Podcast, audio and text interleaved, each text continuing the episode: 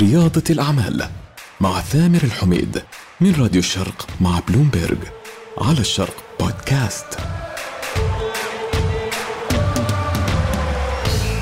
الفورمولا 1 أو الفئة الأولى وتعرف أيضا بسباق الجائزة الكبرى بعوائد اقتصادية تصل لملياري دولار. الفورمولا 1 صاحبة المقعد الفردي والعجلات المفتوحة. عادة ما يتألف موسم الفورمولا من سلسلة من السباقات اسمها الجوائز الكبرى Grand Prix تستضيف حلبات خاصة معدة لهذا السباق ونادرا ما يكون هذا السباق في الطرق العادية خارج المضمار. تجمع نتائج كل سباق من سباقات الجوائز الكبرى في الموسم وبعدها تحدد سنويا جائزتين واحدة منهم للسائقين والأخرى لمصنعي السيارات. في سباقات الفورمولا 1 من الممكن تتخطى سرعة السيارات 320 كيلومتر في الساعة. كان في الماضي أوروبا المركز الأساسي لهذا النوع من السباقات. بعدها وتحديدا بعد 1999 ظهرت حلبات أخرى في السباق خارج أوروبا منها في البحرين والصين الصين وماليزيا وتركيا لكن من قبل هذا التاريخ وفي السبعينات كان في ارتباط للمملكة العربية السعودية بسباق الفورمولا 1 في تسلسل زمني لهذه المسابقة وهذا السباق منها مثلا في عام 1950 إقامة أول سباق في بريطانيا وفاز فيه السائق الإيطالي نينو فارينا وفاز أيضا بلقب أول بطولة للسائقين مع فريق ألفا روميو. عام 1958 بدأت سيطرة الشركات والسائقين السائقين الإنجليز. نسمع عن أنواع من سباقات الفورمولا. منها فورمولا إي فورمولا 1 فورمولا 2 وغيرها من السباقات مثل 3 و 4 إيش الفرق بين الفورمولا 1 والفورمولا 2 أهم الاختلافات هو أن فورمولا 2 تكون فيها مواصفات السيارات متساوية وتعتمد على مهارة السائق دون أي تمييز لمواصفات السيارة. لكن في الفورمولا 1 تختلف مواصفات السيارات من سيارة إلى سيارة. أما على مستوى المحركات الشركات جميع سيارات فورمولا 2 يكون محركها 500 حصان. وعشان تقدر تشارك فيها تدفع مبلغ 311 ألف دولار. لكن في الفورمولا 1 عشان تقدر تشارك فيها لازم تدفع 3 مليون و100 ألف دولار. وهذا طبعا يسبب اختلافات شاسعة في قيمة الجوائز بين البطولتين. أما فورمولا 3 تقريبا مثل فورمولا 2 لكن تكون بمعدلات أداء أقل. وكثير من المتخصصين يعتبرون سباق فورمولا 3 بمثابة نقطة الانطلاق للمحترفين في مجال السباقات. وعادة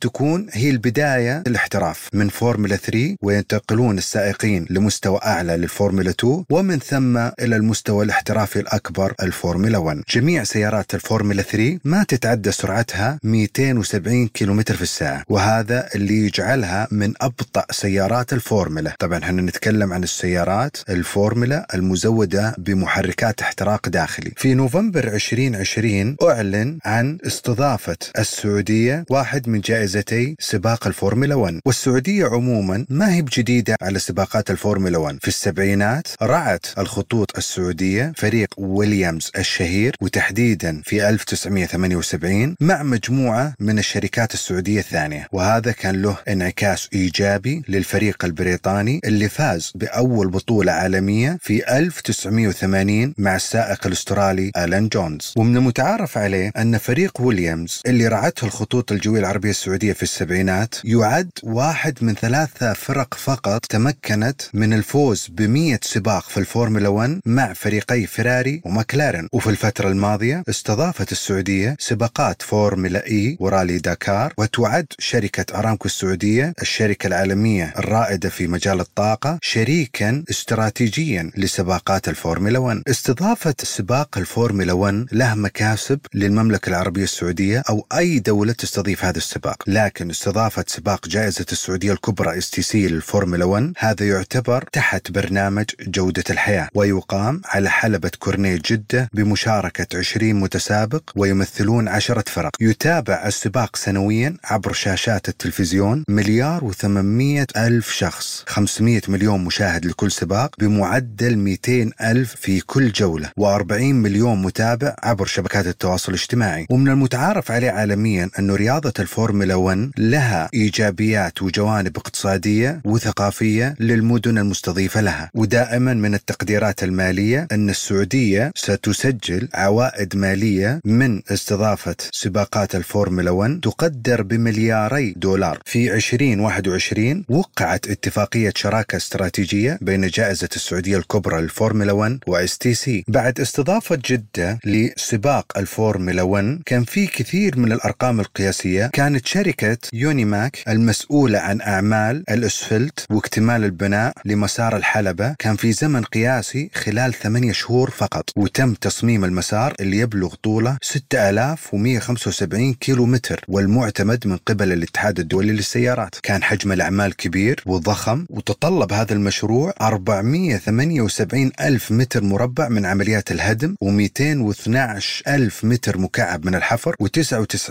ألف متر مكعب من الردم و212 ألف متر مربع من عمليات تعبيد الأسفلت اللي يعتبر في مرحلة متقدمة. من ضمن الإنجازات لسباق فورمولا 1 على حلبة كورنيش جدة تضم 16 منعطف في اليسار و11 منعطف آخر نحو اليمين وتحتوي حلبة كورنيش جدة على أكبر عدد من المنعطفات في العالم. في مارس 23 وقعت اتفاقية شراكة مع فريق أستون مارتن للفورمولا 1 وتم الإعلان عن شراكة الخطوط الجوية العربية السعودية كشريك طيران عالمي رسمي لفريق أستون مارتن أرامكو فورمولا 1 ومن ضمن السباقات العالمية سباق 2024 اللي يتم العمل عليه من الآن والترويج له وبيع التذاكر من الآن تصنف حسب مناطقها وأسعارها. نادي البادوك واسم البادوك اللي هي الحلبة يقع هذا المكان في الطابقين الثاني والثالث وله إطلالة على حارة الصيانة. هذه تباع لها تذاكر لكن إلى الآن لم تحدد أسعارها وطرحها للبيع. يجي في تصنيف أقل الضيافة المتميزة مبلغ التذكرة فيها 12420 ريال ومتاحة للبيع الآن لسباق فورمولا 1 على كورنيش جدة في 2024 أيضا المدرجات الرئيسية اللي سعر التذكرة فيها وصل إلى 2300 ريال والدرجات الأدنى. المملكة العربية السعودية تعي العوائد الاقتصادية المهمة من استضافة سباقات الفورمولا 1 وأبدت المملكة انفتاحها على فكرة استضافة سباقي الفورمولا 1 في المستقبل القريب خاصة مع انتهاء العمل على الحلبة الجديدة اللي تعتبر فريدة من نوعها في القدية وصرح وزير الرياضة الأمير عبد العزيز بن تركي الفيصل عن اهتمام المملكة بالإبقاء على حلبة كورنيه جدة والعمل على حلبة القدية اللي راح تكون جاهزة في 2026 لاستضافة السباقات. الجائزة الكبرى الفورمولا 1 عوائد اقتصادية ومالية وسياحة واستدامة.